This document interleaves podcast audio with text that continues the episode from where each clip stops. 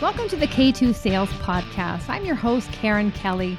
Every week, I'll be sitting down with a sales executive where they'll share their stories and experiences that produce game changing results. Let's be honest, sales can be a tough game. I'm sure at some point we've all delivered a less than stellar demo, been ghosted by a client or two, and sometimes maybe we did more talking than listening. And that's where I can help. The stories and insights our guests share can be applied to your own business your territory, or with your team so you're not reinventing the wheel.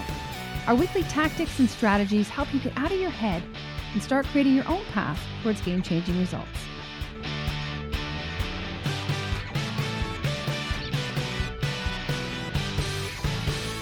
Welcome back to the K2 Sales Podcast. I'm your host, Karen Kelly. Now, time to time, I come on here and uh, record a solo podcast and share what I'm seeing in the industry. So, I wanted to talk to you today about the importance of setting expectations with our buyers. And this is from all stages of the buyer's journey. So, um, early or that top of funnel, middle, and at the end. And the reason is, you know, we don't we don't actually know where the, they're at when we're they're entering the journey. So it's really important to set expectations, clear expectations, so there's an alignment, there's role clarity. We're we're making it safe for them to even start engaging with us. And then we have to manage the expectations as we go. So we're not saying something and, and doing something different and, and then there's an incongruence and they feel it when you think about early on in the sales process you know especially if we're outbound prospecting and we are connecting and we you know we have a call with our our prospect and we're trying to do some qualification and some discovery and imagine the state they're in. You know, they're probably a little bit less engaged, they're guarded, they've been prospected out to, they're not coming to us. So it is outbound. So, you know, what can we do to de risk it, to create a safe space? And just let them know, you know, if this isn't a good fit, like we're we're happy to part ways. We're not cornering you and making you buy something you don't want to buy. So I, I feel that when you can set clear expectations at this level of what this first call looks like. What is the purpose? And, and, really having that upfront contract is, you know, typically when we first engage, the purpose is to learn a little bit about your business, understand your priorities, you know, some of the challenges you're facing in the last three to six months what you've tried whatever your your purpose is and then you know share a little bit about what we do how we've helped others in similar situations and then at the end of the call we decide together if it makes sense to continuing how does this sound to you? And get their approval, agree to it. And really, when you can set that upfront purpose, they they all of a sudden relax and, and think to themselves, okay, I have an out here. Everybody always wants an escape back door so they know they can run to. And so you've given them that. So right away, you're setting expectations of what they can expect. Um, they're going to go first, talk a little bit about, even you can say, I'm going to have a few questions for you if you don't mind. Again, letting them know it's coming. When people know what's coming their way, they're more primed, they're more apt to participate versus, you know, calling them on the spot. So just really being clear up front. Now, another area is, um, you know, we always want to sell those next steps. So we all every engagement we should be advancing. We don't want to continue because we lose momentum. So, you know, how can we sell that next step? And a lot of times we use stories. Uh, we try to do some social proofing. But what I see is sometimes pe- people social proof, you know, too far along the journey. So if they're in that first awareness phase, the first call, you know, and you start storytelling or sharing what the partnership looks like, you know, at signing in your prospect's eyes, they're they're thinking, well, I'm only at stage one here. You're you're jumping till eight or nine. So how can we paint a picture of just that next step so they know, okay, so typically after this call, you know, this is what you can expect and you know we do this and the reason why we do this so you're always a few steps ahead so they they know where they're at but they know where they're going and when people know where they're going again like a road trip they're more open to going along but nobody likes to be surprised. So absolutely sell the next few steps let them know that this isn't your first you know rodeo you've done this before they're in good capable hands but it allows them to also start thinking okay you know this is going good i like what i'm hearing who else needs to be on this next call? Who else do we need to engage? What questions do i have? So when you're always selling two or three steps ahead you're bringing them along to start uh, foreshadowing and be forward thinking as to in the future as well which is good. And when they're doing that it also shows intent. So that that's a good sign I would just say if you if you're going to do some storytelling, you know, typically after this call we do this and customers in similar positions, some of the questions they had or some of the things they prepared for the next meeting or that we asked them, whatever you're going to share, don't share too far along the journey because it scares them away. They're thinking, well, we're only here. Why are we jumping too far ahead? You're moving too fast. And we definitely want to meet them where they're at, but then walk down this journey together.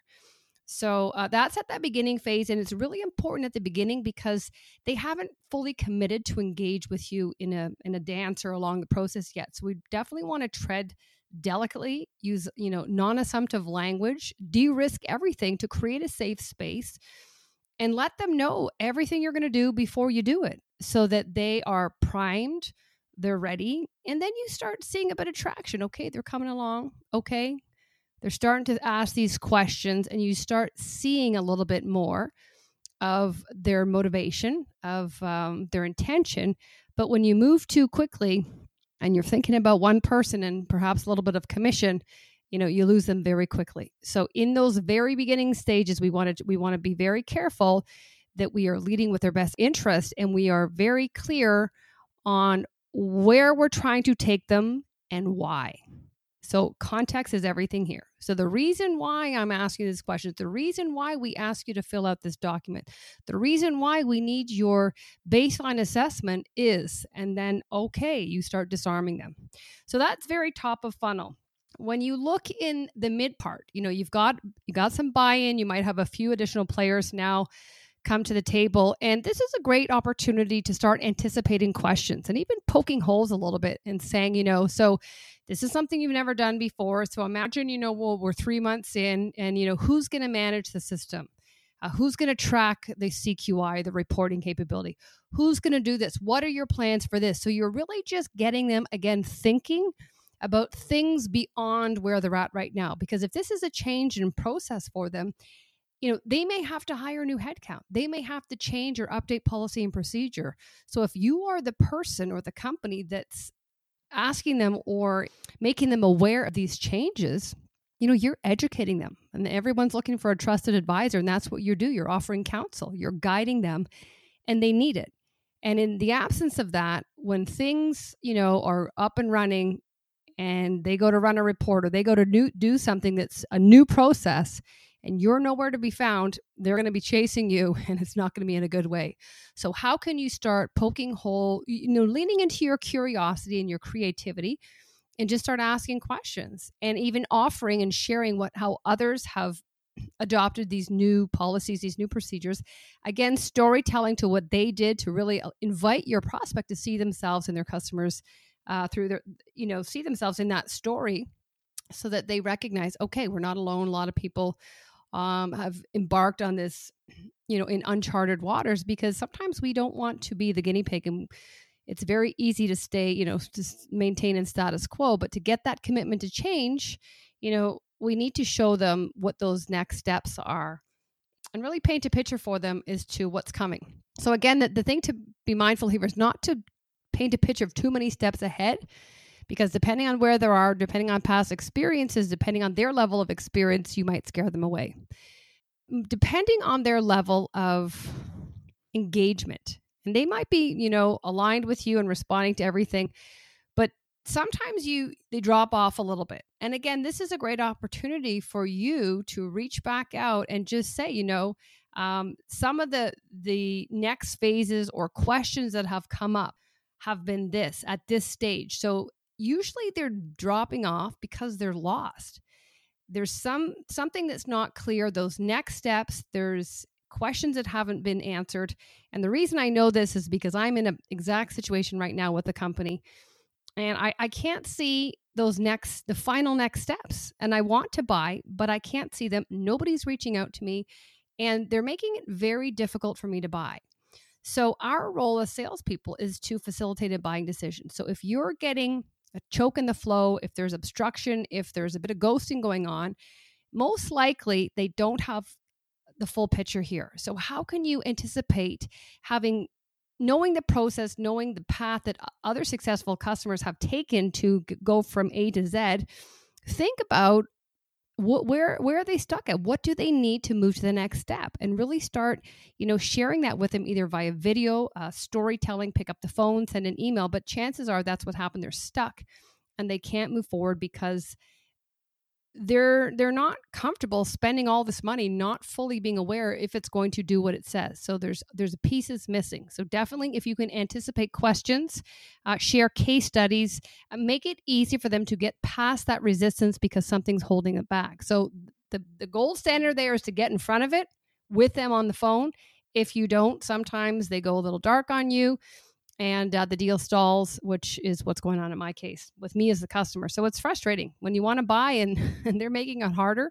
It's not good. And then when we move to the end of the sales process, uh, the buyer's journey, and you know you've you've gone through that awareness, you've helped them acknowledge um, that they're they're challenged the impact. Um, you've made very clear, you know, role clarity, set expectations of what they can expect, not too far ahead We've moved into the middle where we're anticipating questions. We're poking a few holes to really educate them and let them know, you know, what's different um, from what they're doing today. Are they going to hire? Uh, what resources are going to need? What's the timeline to really, um, you know, prevent the balls falling from the air because this isn't this is new area for them, new ground. And then at the end, you know, a lot of people eh, once you sign that deal, you know, you're out of sight, out of mind. And so recommendation here is how can you provide post implementation, post go live, whatever your languages support, to say, like, we have a meeting, you know, one, three, six months after, whatever your frequency is, to really start checking and ensuring that whatever, you know, if you had proof of concept, same kind of metrics, if you have these deliverables, we're going to ensure that you're meeting them. We're going to ensure that, you know, the targets we designed together are being met. If there's any questions, any follow up along the way, so that again, you want to get in front of these so that you can create satisfied clients so they in turn can tell their friends and colleagues and, and create a referral partner for you. But too often is you get the PO and you're off to the bank and you're running you're running clicking your heels but how can you be there for the long game and support them well beyond the go live the implementation the start date whatever your terminology is and really set those expectations at the beginning letting them know that you're entering a partnership here. We are not a vendor. And you know if your success is our success. So if if this system is not supporting you, it's not delivering the outcomes you're looking for, we we also are failing here because we can't we can't use you as a reference. We can't have a testimonial and we pride ourselves on that. So be that create that difference and really set those expectations but then deliver on them. So after the fact, you know, are you there for them? Are you helping them, you know, run reports? What does that look like? What's the frequency? Can you set things up? Um, can you give them benchmarks and really hold their hand to ensure that the adoption is high and that they're getting the deliverables that they that they expected so that again you're benefiting when they start telling their friends and you know their people are noticing their success and you are part of the reason um, that that you know they're attributing it to. So really short short episode today but just really wanted to highlight you know our role as salespeople the the critical importance of setting and maintaining expectations. Um, every you have sophisticated and unsophisticated buyers and depending on what one you have you really need to hold their hand. You need to de-risk the situation for them. Otherwise it's so easy for them to drop off and just say you know what? We've done it this way all the time. We'll, it will just be fine. They'll duct tape whatever they're doing and status quo wins again so we have to be that interrupter educate them, hold their hand, and set the expectations and paint the picture for them of, you know, the current step, but two or three steps ahead, not too, too far ahead that's going to scare them away and think, oh no. And then, you know, they're always aware of where you're taking them and they are more willing to go there on the journey with you. So that sums up our episode on setting expectations from the beginning, middle, and end of the buyer's journey. If you enjoyed this, please feel free to like, share with your colleagues um, or someone you feel would benefit from this. If you have any ideas for guests on the K2 Sales podcast, please reach out to us at info at k2perform.com. Thanks for listening, and we'll see you next time.